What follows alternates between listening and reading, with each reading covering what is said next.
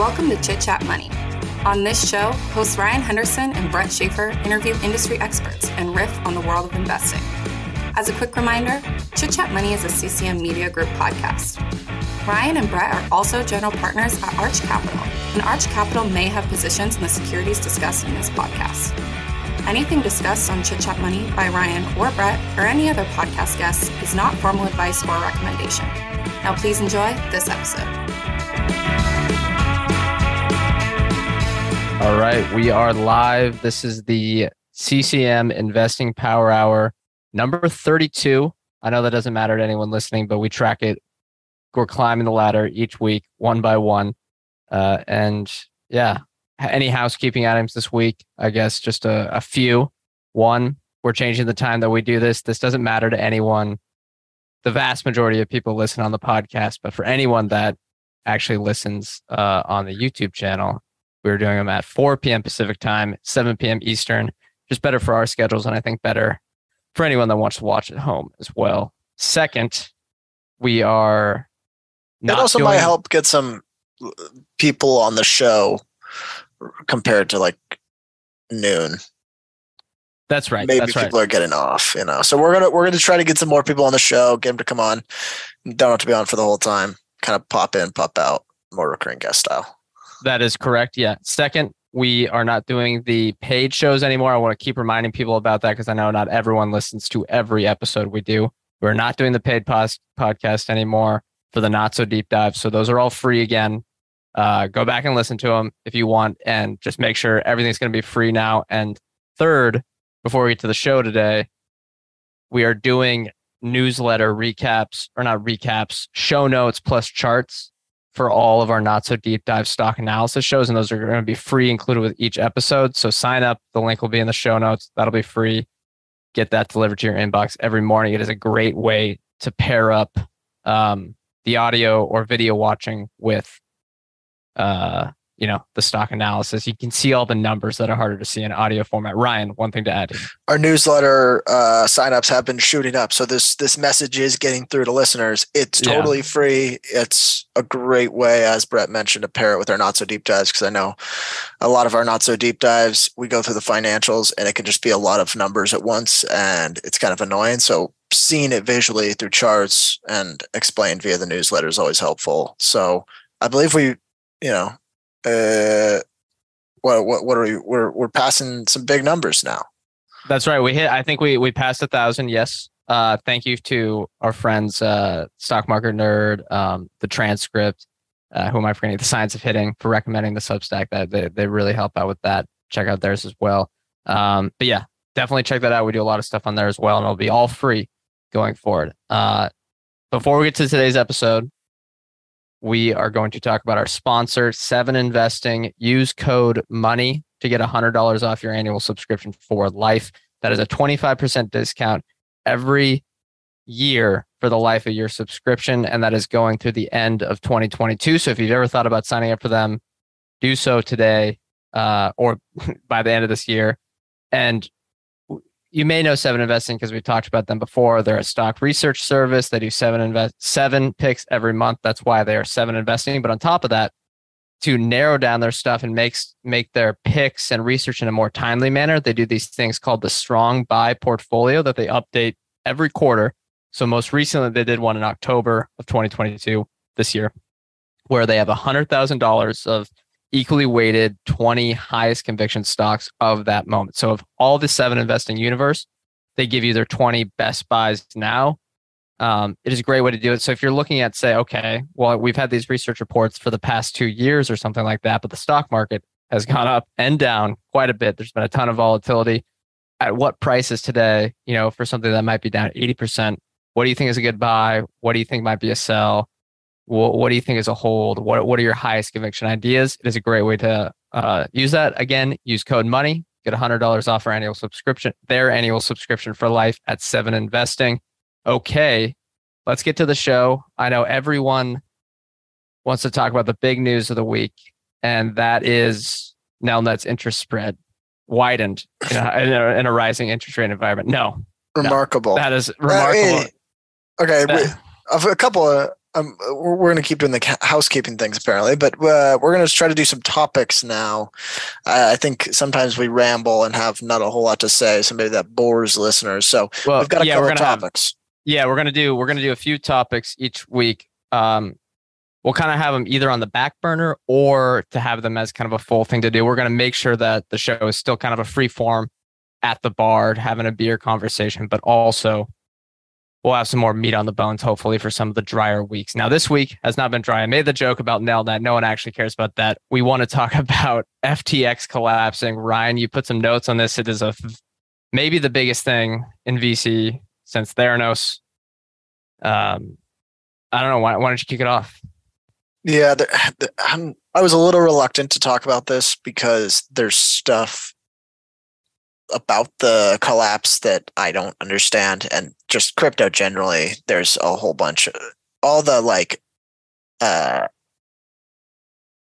the ancillary stuff to crypto with all like the staking and a bunch of that stuff. I really don't pay attention to it, so I, I have a lapse in understanding. But the collapse of FTX is actually pretty entertaining. Um, maybe that that might feel uh, disrespectful to people who had money on it it's it's fun to watch from the view from the side because uh, frankly it's just really exciting. And apparently uh, what's his name is going to be writing a book about it the uh, what's uh, you know michael, michael lewis big michael short lewis.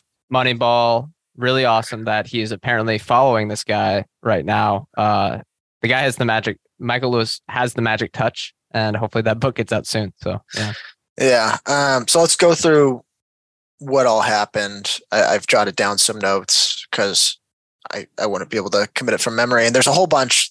I encourage everyone to go read articles on it too, because there's a whole bunch of people that are impacted, especially the VC community from this.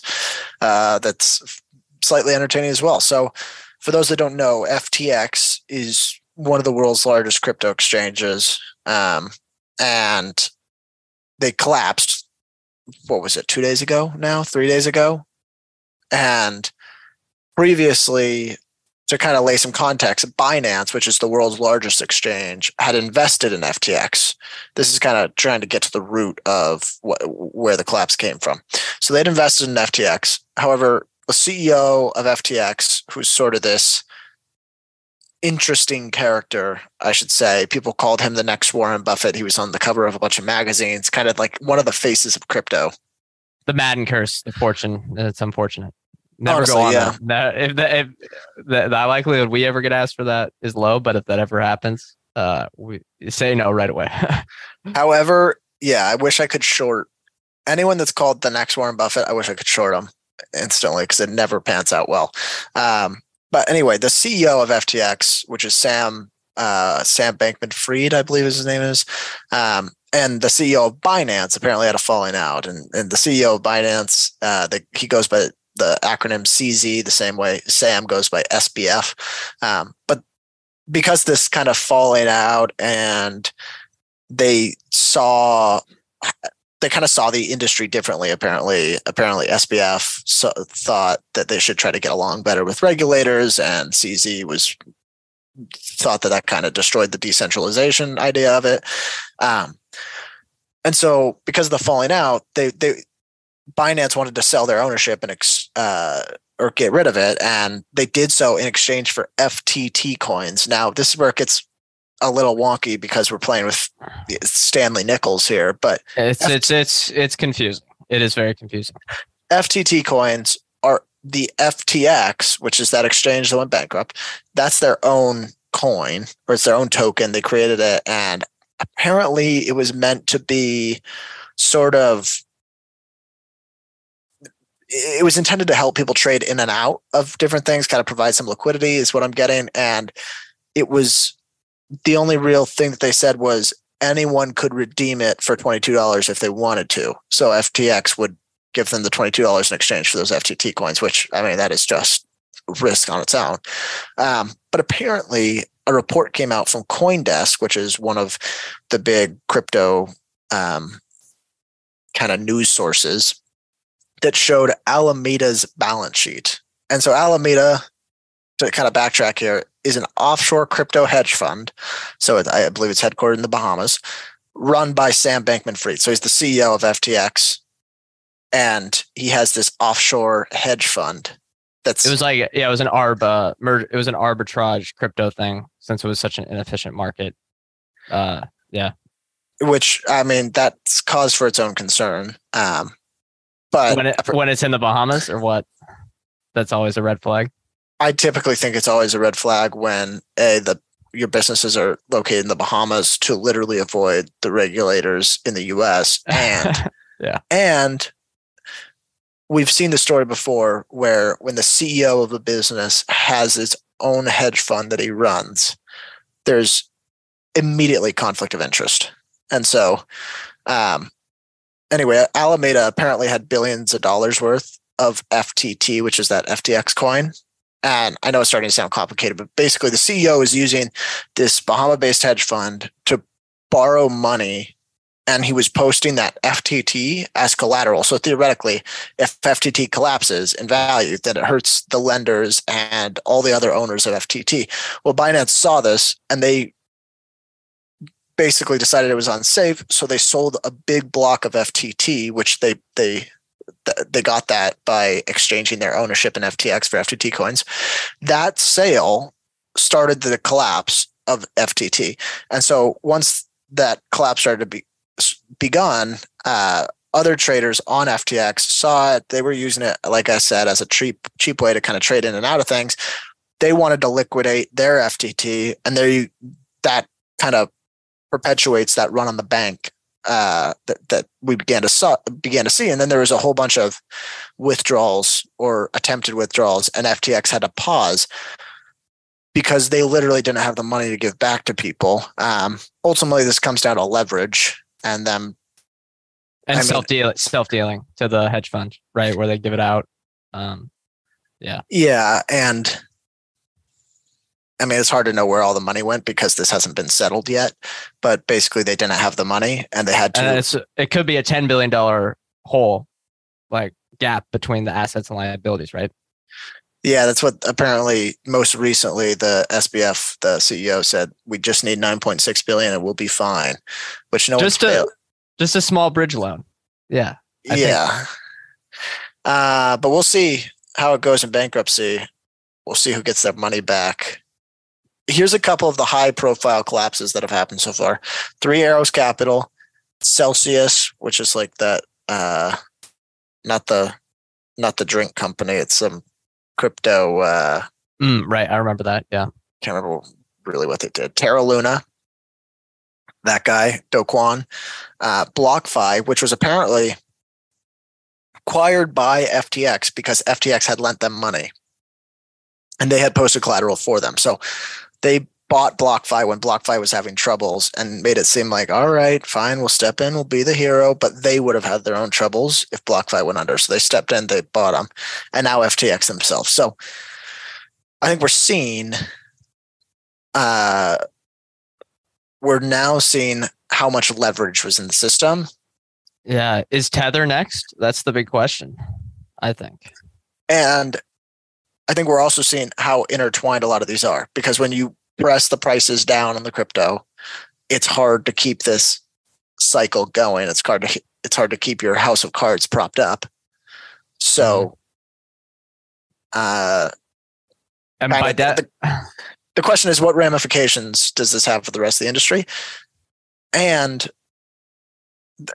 how long until people just lose trust in the entire system yeah, it's the big question going forward. I think. I think one the one big question is what happens to Tether because uh, they've been quiet and there's always the big there's been the big speculation on how they are the the ultimate kind of lender of the Ponzi scheme here, if people want to call it that. And two, yeah, do people stop trusting this stuff? You saw, I think, I mean, this isn't the only example, but uh, the Barstool CEO or whatever you call him, Portnoy, sa- at, you know, was super mad at FTX because they did a partnership with them, and he's probably going to lose all his money because his crypto was held at FTX. Uh, you have the partnership with Tom Brady and his and uh, I can never pronounce his name, but the person that just divorced him or her name, excuse me, uh, Yeah, yeah. Uh, they they you know were had the relationship with uh, SBF, all the VC funds. It could turn. Now I mentioned Theranos at the beginning. When Theranos went uh, down for the next like five years, basically till today, there has been and probably still to today, any sort of medical technology, bio not biotech, but like if anyone's, you know, Theranos was kind of the blood testing thing, any sort of startup within that field just got blacklisted or there was no funding for that available. And that could definitely happen happen for crypto. And the thing is, by definition, the industry, quote unquote, is all just a house of cards, magic beans, whatever, right? It's just trading like uh, there was a good example I think I was reading to try to encapsulate the business models of these companies is where you essentially had a bank and someone deposits money at the bank and all they want to do is change money between euros, dollars, and Japanese yen and do nothing else. But then every time you take one dollar off their hundred dollar deposit until they have zero left. So the and business that would be model, the future. That would be the yeah, future. exactly. So I don't my biggest pet peeve is when people say, "Well, I mean, it, it's it's obviously the future. We just don't know how it's going to end up." Give me yeah. one app. I've never seen one application where it makes it substantially better than the current system. Oh yeah, I agree. The uh, yeah, we don't need to rant on this forever, but the uh, it also is another pet peeve is when someone says, "Well, this is just going to detract from someone building the real stuff in the crypto space." And I, I've never seen anything real in that space because by definition it's all fake. Uh, so I think the big question is does this keep going on? And a lot of this stuff is going to zero, right? But is uh, two two big questions, I think. Is Tether actually fine? Like, is it the the bigger thing that's going to collapse? Which again, go back and listen to our episode with Bennett Tomlin, probably a year ago today, who has predicted all of this stuff um, he's one of the few people in the world that actually understands the in and out of all the crypto stuff because they make it complicated on purpose. And he's a thorn in the side of all these fraudulent people. Second, Bitcoin is uh, you know different because it's kind of just on its own. Do people? Does that have it? You know, does that get affected there? Can Bitcoin go away? Because I know it can go down by a lot, but can it go away? Like we, we know it's supposed to never be able to go away. I think it'll be a big test. Uh, yeah. But we we we sitting here, we're kind of just it's like watching a movie. We have no idea. It's like no, not not even. It's like watching a mystery. We have no idea what's going to happen. Uh, but it's fascinating, and did not have that on my bingo card for this week because this guy was he had raised so much money. He's on every. He's on Bloomberg. He's on every everything. Everyone loves this guy, and it turns out he was exactly like Elizabeth Holmes which is it, how do the V how do the VCs let this and happen? the funny thing how, is, how do okay, they let it happen again? There was a bunch. So SoftBank just invested in them at some ridiculous well, round. Of course, of that's course. implied. That was expected. Uh, Sequoia Capital invested in them. But here's the funny part: Sam Bankman-Fried was a big investor in Sequoia Capital. Yeah, that just so he's just out. giving yeah. himself money through Sequoia Capital. Yeah, why? Like, how how did they let that happen? It's because everyone around them was telling them it was working. I don't know. No, how did they? How did? How? Why? Why do these renowned venture capital funds with decades of history let the founder of one of the companies they're investing in invest in their own funds that they're investing in that company and make this whole circle? I don't want to make a because if they're uh, offered money, they're going to take it, and they'll earn nice fees on that on those mark to markets. Um, the, all right, let's move. Let's let's move to the. We're we're we're 15 minutes in. Let's move to the second topic. Uh, what do you got? Right. More fun. More more fun with burning money. Reality Labs. Yeah, you want me to kind of go first here? Yeah, this um, one's this is shorter. This is going to be more discussion, right? Yeah, I read a recent article from Alex, who's been on the podcast a lot. Alex Morris, also his pseudonym is The Science of Hitting. Um, he wrote about meta and kind of detailed his thoughts. And at the end, he talked through, he, kind of how how he looks at valuing the business. And I thought it raised an interesting question, which is how much, if you're a potential investor today in Meta, how much should you value Reality Labs at? And I won't spoil his work because it's uh it's paid and it's a Substack that we totally recommend.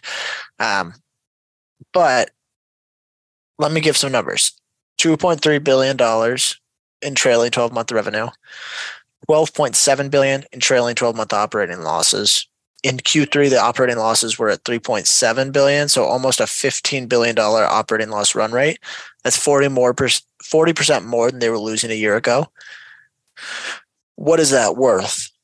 Let's say you went ultra pessimistic and you thought they were going to burn that 15 billion dollars for the next 10 years and nothing would come of it so you think it's worth a little more, let's say $200 billion, negative $200 billion to the valuation. So you, the enterprise value today is, I mean, it's, we're recording this after like the day just ripped. So I don't know what Meta's at, but let's, I think it's at like two, 230, somewhere around there. So let's say it's at 430 billion after you add back that negative 200 billion dollars. that would put family of la- fa- family of apps, so Facebook, Instagram, WhatsApp, and Messenger, at roughly ten. You, you'll be paying ten times the operating income of family of apps. Mm. Is that does that sound like it's worth taking a chance? It's interesting. It is interesting. It seems like, and he hasn't been that. It doesn't. You know, the big question, I guess, is what I'm trying to get at is Zuckerberg controls this thing like a dictator because of the founder shares. And he is going to control this boat. And yeah, like uh, in the, the numbers say in the studies that people run that founder led companies outperform because they can think for the long term. But the two big things I worry about, and it may not matter, I, I still don't know the answer to this, is one, he might not care about cash flow anymore. He just wants to dominate the marketplace and two, um, he's wrong. And just because Family of Apps is trading at 10 times normalized operating income, he's not going to give that back to shareholders. And second, their CFO has been shown to be, I don't want to say terrible, but the last track record over the last 18 months with buybacks and capital allocation has been, eh, if you gave it a rating, gave it a grade, probably a D really, really poor. Um, and they all they gave it all back so in that, shares to the employees too, basically. Yeah. So I think in a vacuum, looking at the family of app numbers, which have still been fairly good, in a you know, with all the advertising snafus that these companies are talking about, both the two monopolies, uh, I guess Facebook's less of a monopoly, but Facebook, Instagram, WhatsApp are doing fine, and Google, the bigger monopoly, I guess the more monopoly of the monopolies, is doing fine as well. So, in light of what all the other advertising companies are saying, it seems like Meta's in a great spot, especially because they're just ramping up the competition with TikTok. However, I think the one thing that just keeps me out is the poor capital allocation and the lack of like the founder stuff. This is the one kind of way the the the founder um, led companies with the the the super majority shares can backfire is when their vision does not align with like what they want to do doesn't align with um, what shareholder like what's good for shareholders which we've all seen that's why the stock's down so much combined with the finance team being extremely poor capital allocators. Yeah, the other point that was raised in an interview that I, I listened to the podcast with Bill Brewster and Matt Cochrane, which was a good listen, and they talk about this, is is he committing all this capital and investing all these dollars because he thinks long term it's right for the business or because he thinks it's his moment to stake yeah. his reputation on it to build his platform. I may have stolen the. I, I, listened to that one too. I may have stolen that that last little sense or my thoughts before this with with what they said, but I think it's right. I yeah, I worry that this is very much like a pride driven decision. Yeah. I'm Tim Cook can just bully him around with new changes and he doesn't want to let it happen. The yeah, other I'm, thing is Oh, go ahead. I think VR is really stupid.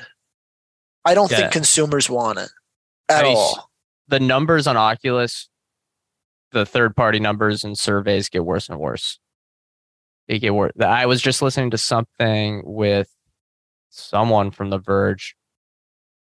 Uh, I can't even remember what happened, but they, they basically were talking about Meta and they were kind of one of the people that are connected to the employees so they can get an inside view. And he was like, Well, when it comes down to it, I got an Oculus and I get all the tech because I'm the journalist that's going to write about all this stuff. But I've had zero incentive to play anything but my PS5. So if they can't even get this gaming stuff right, how are they going to? Where is the bridge? And and, and there was the Wall Street Journal basically expose on Horizon Worlds being a complete flop. No one sticks mm. around. Yeah. It's a gimmicky thing. Yeah. So, I mean, but on the other hand, we also saw this week the 10% layoff, which again, we're not cheering layoffs, but they did overhire. We've been talking about how the companies have overhired. You know, we don't want people to lose their jobs, but from an investing perspective, they did overhire.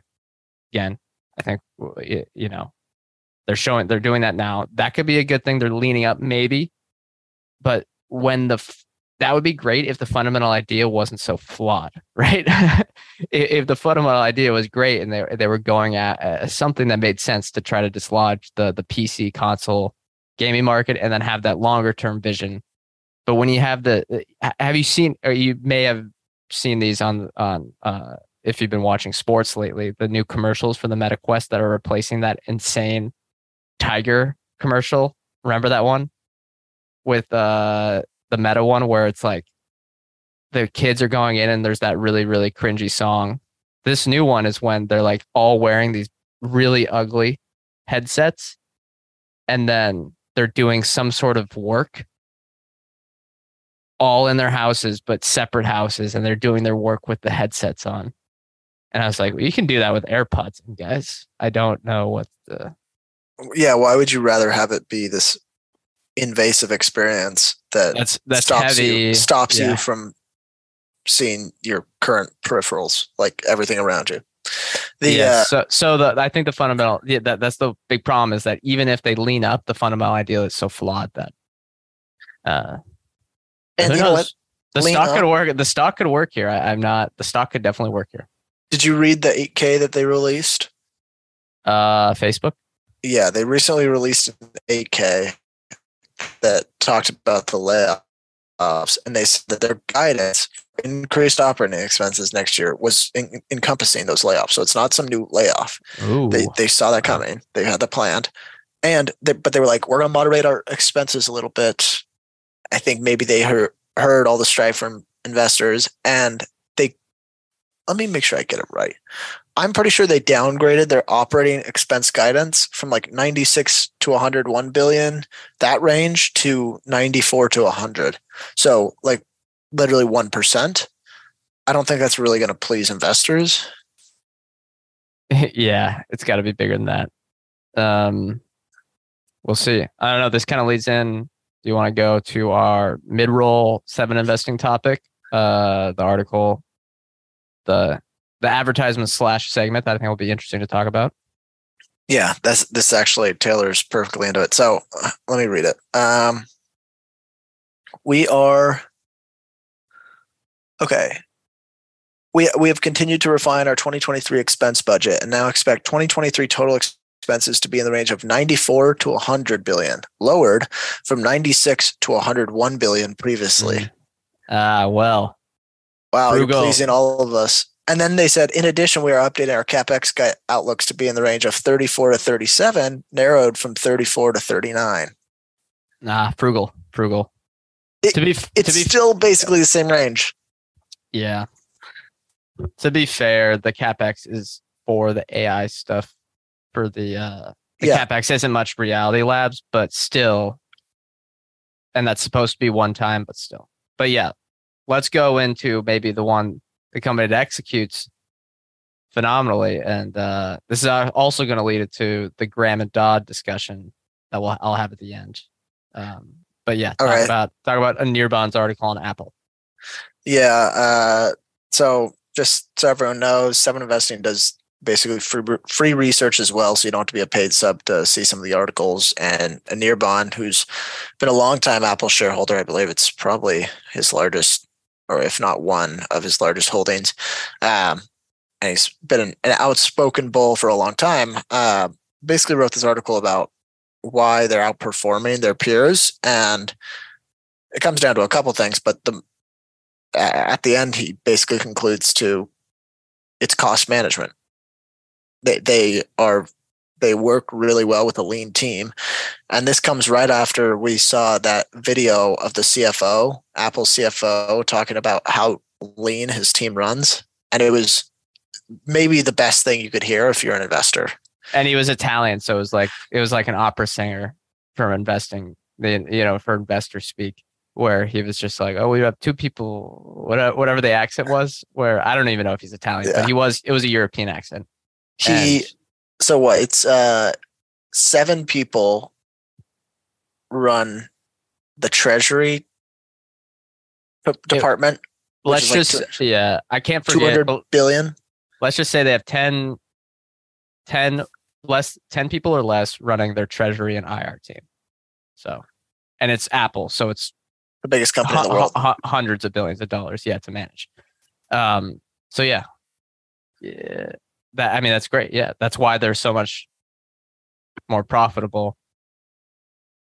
And I don't know if that uh, we're gonna move on to a real top. And again, we'll highlight again. Use code money, get seven dollars 25% off your seven investing subscription every year for life. That's a hundred dollar discount. And check them out for these free articles too. If you're kind of on the fence or you don't really know much about what it's about, they have these free articles that you can read and check out their style.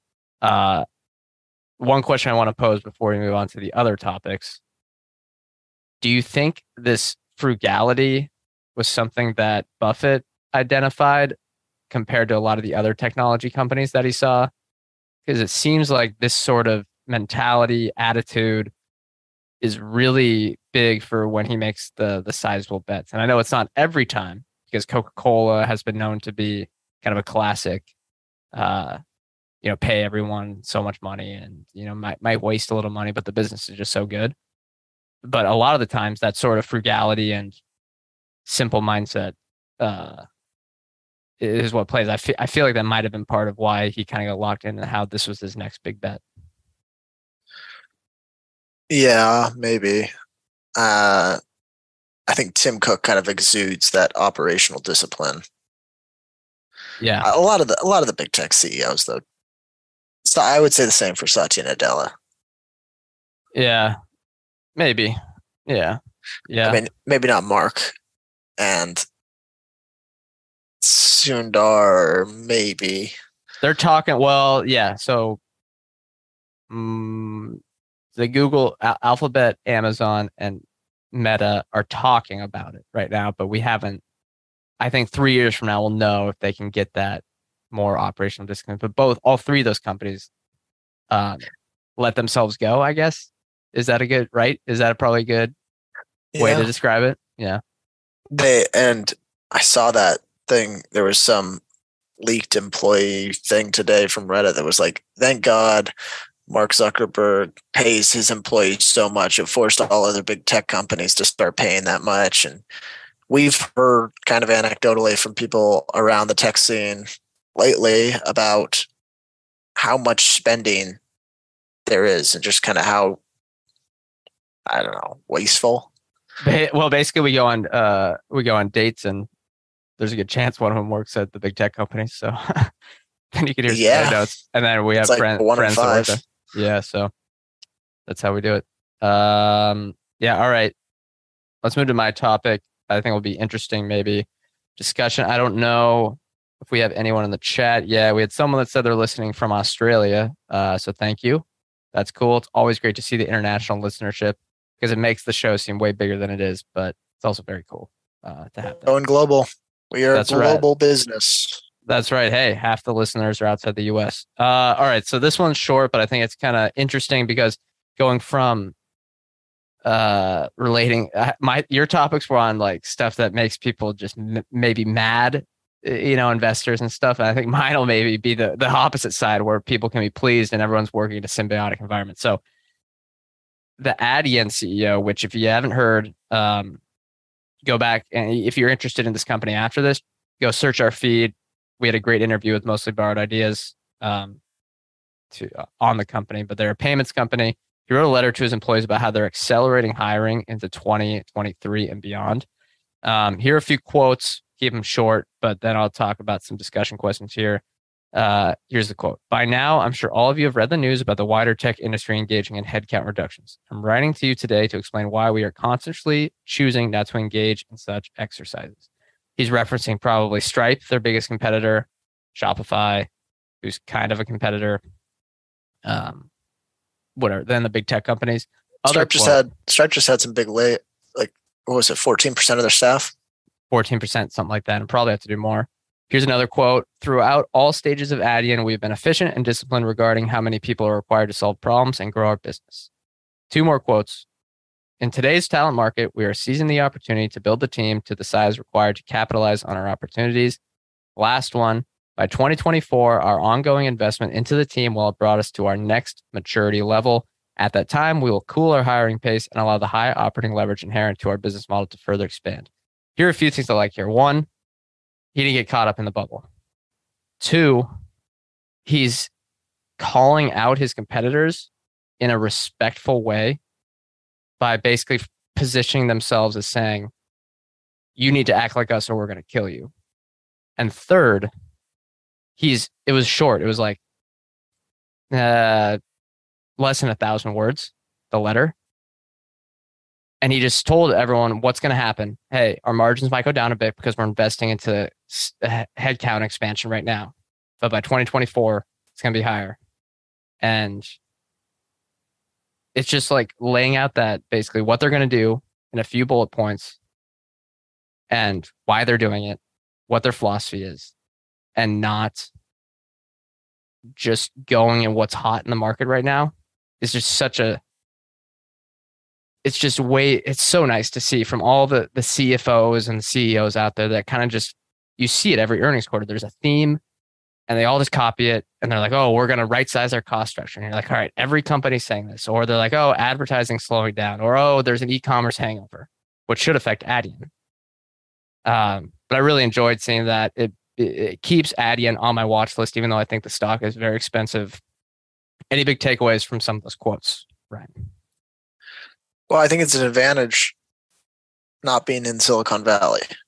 Mm, yeah. I think that culture just rubs off on the companies that are around it, even though we just talked about Apple being sort of really capital disciplined.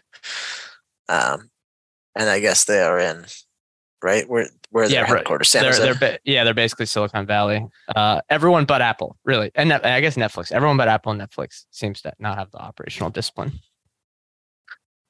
Uh, yeah, I think that's an advantage for them. It's it's something I'm going to look for more in investments. Like, pay more attention to what sort of production are they getting out of their employee base like uh, what sort of revenue growth per employee are they seeing what sort of operating income per employee are they seeing comparing that to competitors yeah but at the same time i think i think maybe some of this wow there's just way too many employees stuff might be a little overblown because all right 10 years from now you you mentioned this you said in whatever it was 2010 you could have had Visa at 10 times earnings or whatever it was. What was Around it? there. Times? Yeah. Yeah. I think it might have been 8% free cash flow yield, but similar. Similar. If 10 years from now, someone's saying you could have had Google at 12 times cash flow, what, what prohibited you from buying it? And you say, well, they had too, a little too many employees. There's bloat. Yeah, I mean, it's not gonna. There yeah, was a little bloat. Their, their employees got a lot of lot. They got free lattes when they came in. yeah, I don't think that should keep anyone out of it. But on the other hand, I think for a company that has shown that it's as high as quality as Adyen, compared to saying you would buy something at, uh, I would much be much more willing to buy them all else equal at a higher multiple than a company where I think the operational efficiency is less, just because I know that, or I have more confidence in them just getting a better return on all whatever their invested capital is, whether it's actual invested capital or uh, employees. Sure, and in this case, you kind of got the best of both worlds because Adyen's growing like their peers and doing so in a leaner way. But I think a lot of the times Yeah. there's you're making sacrifices to potentially uh, we're not going to be able to get as much growth if we don't hire for certain roles. Yeah, I think they've actually said that compared to say Stripe, where they they want to be more methodical and that'll look bad in a bull market, but it'll over the long term. Because the most, I think, when you first invest, and again, we're we're, only, we're not veterans or anything here, but I think something you learn from being maybe a rookie to kind of going to more of the middle part of your investing knowledge is um,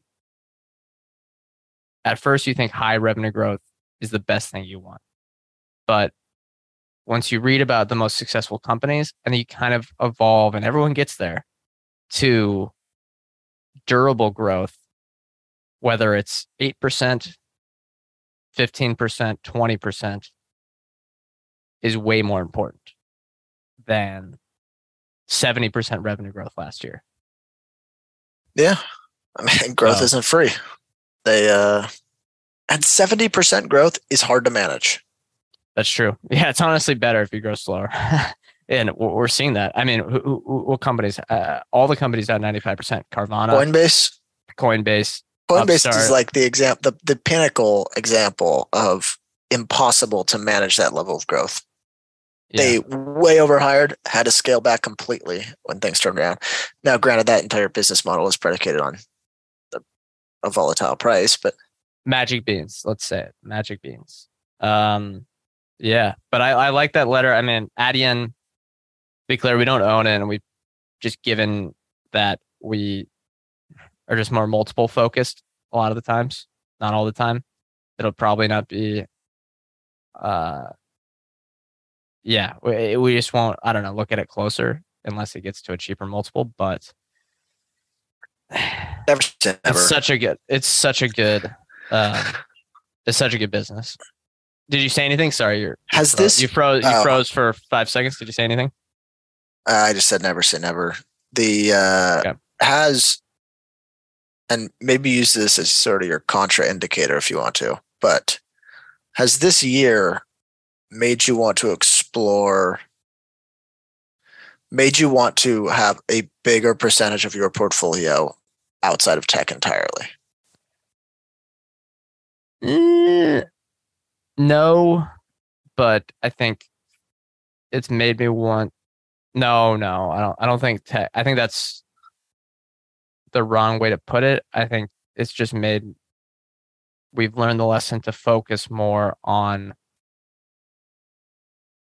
two things management teams being aligned with shareholders and not just aligned with what the market wants them to say and second more aligned on valuation over a 18 month period maybe where we don't invest on an 18 month time horizon but not sizing up a position when there's a big chance or something like that where 18 months from when you invested the operating environment might be a little bit worse and the sentiment on the stock could be worse. The three to five year time horizon could still be intact but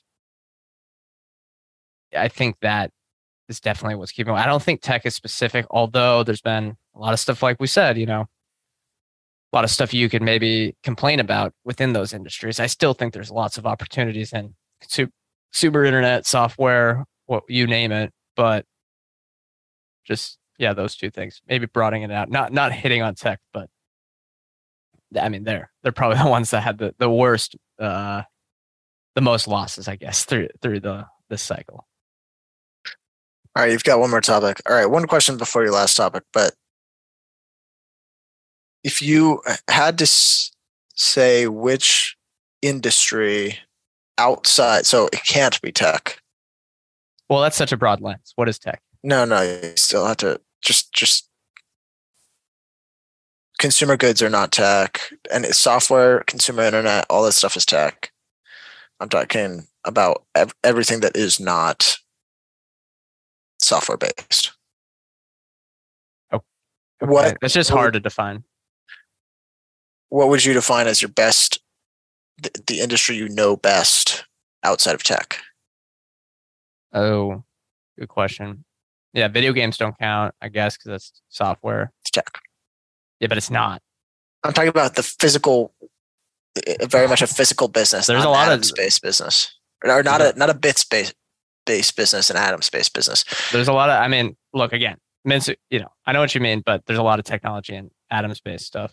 Uh, I mean, definitely tobacco, it's nicotine, definitely nicotine. Um, in that, or, and I don't like this industry, but apparel I know a little bit. Um, but I know enough that it's bad. so we studied a lot of those businesses, and every time I'm, I get a little bit nervous. So, yeah, those two. Yeah. What about you? Which which industry do you wish you knew more about? Uh, yeah, I mean, it's got to be biotech. That, yeah, got to be. I mean, the opportunity there is just phenomenal. Biotech, pharmaceuticals, whatever, medicine, advanced medicines, all that stuff. Yeah. I feel like that if if you know it well, it's such an industry where so so many people know it poorly. So many, I mean, so much. Again, there's a lot of risk there, but so many hundred bagger, potential hundred baggers. and so many companies that got bid up like they're hundred baggers that I felt like if you knew them well, you would know they weren't.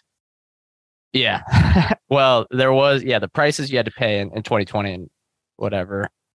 But now now with the biotech index down so much, I think there's there's a lot of opportunity, most likely. Um, All right, let's let's take your last topic.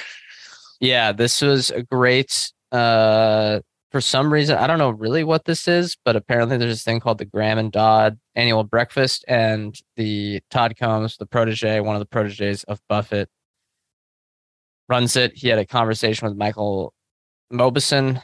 Um, there's a lot of good stuff from there. I'd recommend. I don't know if we'll link it in the show notes. But you can find it. Just look up investment management insights or Graham and Dodd Annual Breakfast 2022. There will be a Substack on that, and reach out to us if you can't find it because it's kind of an obscure thing.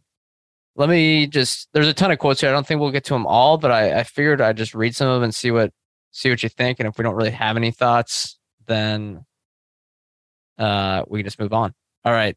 Uh, Ackman asked about morality in investing. I think we'll skip that one.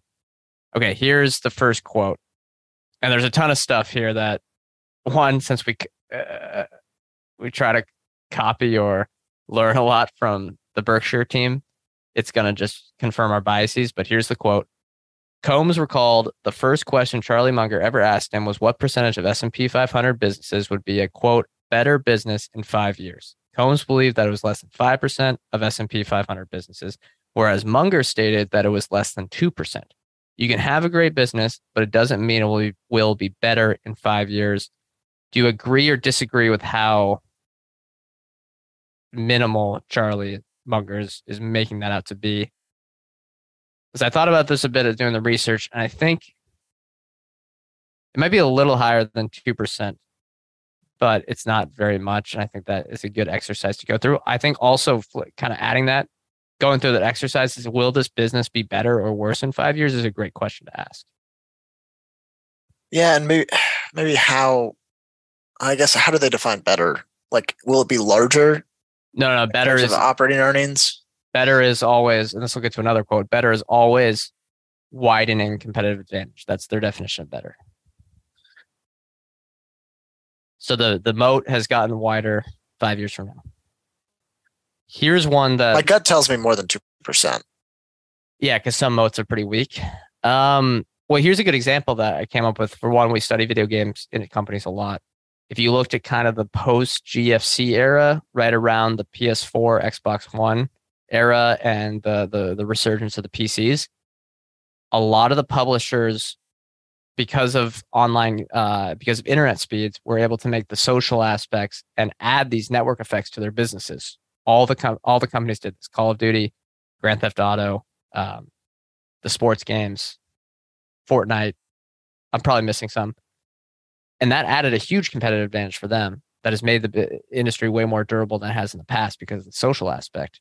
Those businesses all got better in five years and i think was fairly predictable. So i think yeah it might be higher than 2% but it's a classic Munger quote, so you can expect him to try to be. he's an exact. He's an. He likes to make his quotes um, stick, right? All right. Yeah, I, I, think he wants to sometimes just be overly pessimistic just to be Charlie. Yeah. Um. Okay. Yeah. Here is two things here that apparently one. Uh. This sounds just again. We know that we're the, the uh, we're team Buffett fanboys and whatever, just laugh at us. But apparently Combs, uh, Todd Combs, uh, the protege goes over to Buffett's house every Saturday and they just talk about investing in the afternoon or something like that. Um, and here's the two quotes from it. The one question asked daily is to identify the value of businesses they own is whether the moat is widening or narrowing. And here's the other quote 98% of what Buffett and Combs discuss is qualitative. Thoughts on that? Kind of, I mean, confirms kind of how we try to look at things, obviously, with a little less skill than them, to put it lightly at the moment. But what are your thoughts? I can't believe they don't talk about anything else. They're not. They're not updating their Excel models. well, I don't. Uh, sometimes it blows my mind how many how much time Warren commits to this stuff, but uh, he's a bit of a nut. Yeah, and it seems like Combs was again. He said he spends 16 hours a day in the week running Geico, and then his weekends are dedicated to his portfolio. So, yeah, that's wild. Uh, no, I I think most of the discussion should be around qualitative stuff. The valuation discussion doesn't need to be long. Yeah, it's true. Here's if the next quote. On, if you're right on the qualitative assumptions, then it doesn't matter. Here's the next quote that leads into that. If something is 30 times earnings, you can calculate what it will have to do to get to run rate earnings. The worst business grows and needs infinite capital with declining returns. The best business grows exponentially with no capital. The great way to put it. I think that kind of, we've discussed this before, but we try to make this analogy ourselves. And ben, again, it's just copying them, but through our own ways. We, at least I like to think about the one like a company that has to run on a treadmill versus one that has to like float, like they have no work and they just float down the river. Again, it's just two like motion analogies. I think it's similar to how how they're describing that there. What are examples of of again? We talk about this a lot. What are examples of the best businesses and what are examples of the worst? I think the clear one that's first is commodities. That's the worst because it just goes through the classic capital cycle and everything gets stuck and it's kind of just a zero sum game there's no competition. And same with energy, unless you have some sort of competitive advantage with land. And the best en- energy is a commodity. Yeah, it's part of it. Yeah, yeah, yeah, it's part of it. Part of it. And the best, uh, the best ones are with uh, exponentially with no capital are a lot of the great um, br- consumer staples brands within addictive products, coffee. Um, I'm not talking about Starbucks stores, but like just coffee in general, caffeine stuff, nicotine stuff, sugary stuff, fatty stuff. Takes minimal capital and you can just grow. It's not no capital though. Yeah, but yeah, I, uh, I don't but, think but, there's really a whole lot of businesses that could that qualify under that description. With no capital, yeah, but I think again they're exaggerating because you look at okay, yeah, uh, by definition, like Google search has no capital, but the capital is in the intangibles, um, which they need. Yeah, the one, that, the one, that, comes to mind is Google. Um, Search, yeah, yeah. yeah, the other ones are Uh, YouTube too. YouTube as well, where everyone does the work for you. Yeah, I mean, any of the businesses where it's user generated to attract new users, or or where your customers and suppliers do all the work for you. I think that's a great way to think about it as well. Visa and Mastercard come to mind there. I mean, social media businesses generally, uh, your your users are doing a lot of the work, but yep. those returns have been horrible. So, um, I can't think of a social media business that's generated really good returns in the last seven years. Well, early was, Facebook doesn't count. Yeah, yeah. No, I'm going to agree with you, and I think it might have gone through a little bit of a capital cycle where everyone loved the industry and so many people are attacking it competitively. Everyone wants to start a social media company. What do you got now? BeReal. All that kind of died. That was kind of like a clubhouse thing. Um, it has to be unique enough, though. It has to be a platform. In order to have no capital and grow exponentially, it has to be a platform where the platform sells itself. So, kind of that user generated or supplier generated product for you. And defendable that someone can't come up with something similar. Yeah, which is why, again, uh, which is why I think under that definition, YouTube is one of the highest quality consumer internet platforms out there. Maybe the highest quality. Again, their margins might be low, but just from a competitive advantage position, I think it's quite high. All right. Before we end, I want to get some other quotes, but they have one about incentives. I'll skip that one um, because there's some better ones here. Here's a great one for looking at management teams. Quote, a big signaling effect for Combs is when management changes the key performance indicators for which it will get compensated by, presumably, presumably because management won't get compensated if the KPIs are left as is. Definitely a great tidbit to look at when you're check out like proxy statements. Most of the stuff is just kind of boilerplate in there, but that's the one part of the proxy statement that you want to look at. That's probably or the most important thing on the proxy statement, maybe besides total compensation, all that basic stuff that that's sort of like no what are they did they change that from last year? Just look at that. It's pretty easy too because uh, it has to be there. Yeah.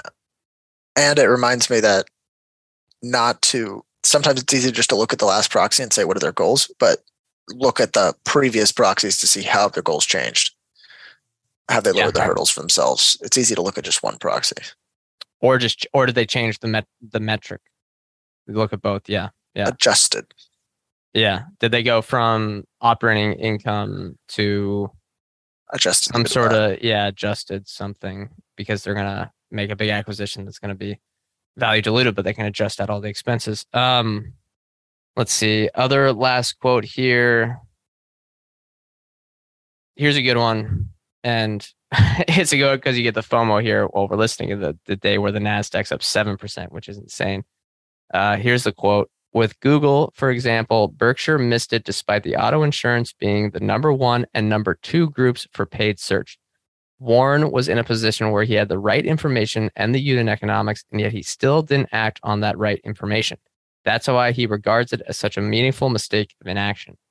That's definitely where the biggest regrets come from, is when you're like, I saw it, and then uh, just for some reason was like, eh, just didn't do it. I've seen that with a I see Coupang of 20% today. And I'm like, oh, like saw it, didn't, you know, just was like, ah, I'll keep it on the watch list. I think time just, will tell whether your Coupang was his Google, but I think it's easier to for him knowing how much was being spent by his companies. I think that's one where being an op being the businessman makes him the better investor and vice versa. I think he could see what where a lot of the capital was being allocated, and with the auto insurance businesses paying so much for search, seems like yeah. it should have been a no brainer. But what's stopping him now? That's what I yeah. That's what was going to be my follow up. I mean, it's still there. Yeah, yeah. Um, Cheaper now, probably than it's ever been. Yeah. Mm, no, no. I think it was at a little bit cheaper, but eh, well, after today, probably not. But I think it was at around ten times earning coming out of the GFC. Um, but yeah, those are it. There's some other ones. Definitely recommend checking out that again, investment management insights Substack. Look it up. They just posted it for free. I don't know how you get invited to this meeting, but it seemed nice. Ackman was there talking about sugary drinks. I looked uh, it up. It says inaugurated in 1990, the Graham and Dodd breakfast exemplifies eight decades of Graham and Dodd tradition at Columbia Business School. Held in New York City every fall, the breakfast brings together alumni, students, scholars, and practitioners ah, for a forum on current insights and approaches to investing. So, uh, got to be in Columbia. Got to, got to, getting into that Columbia MBA school, huh? Yeah, which is is that probably the most competitive finance? Finance, uh, no, I mean Harvard Business School, right, would be number one, or Stanford, but Columbia's top for investing, pretty darn good. Oh. Although they post all, all the right. lectures on, they post all the lectures online now, so you can you can check those out if you really really want, but you don't get to go to the to the breakfast with Bill Ackman. Um, all right, that's five o'clock. It's been an hour. Thank you all for listening. Remember, the Substack link, the newsletter link will be in the show notes. Uh, if you want to watch on YouTube, these come out every Thursday, and you can watch them a little bit before they come out on the podcast feed. It's the same exact stuff, but you can just see us on our video on the Zoom talking to each other. We're continuing the engineering software theme uh, this month, and we're going to be having those shows on the stock analysis shows on the not so deep dives under the same feed. Remember, we are not financial advisors. Anything we say on this show is not formal advice or recommendation. We are general partners at Arch Capital, and clients may hold securities discussed in this podcast. Thank you all for listening. We'll see you next time.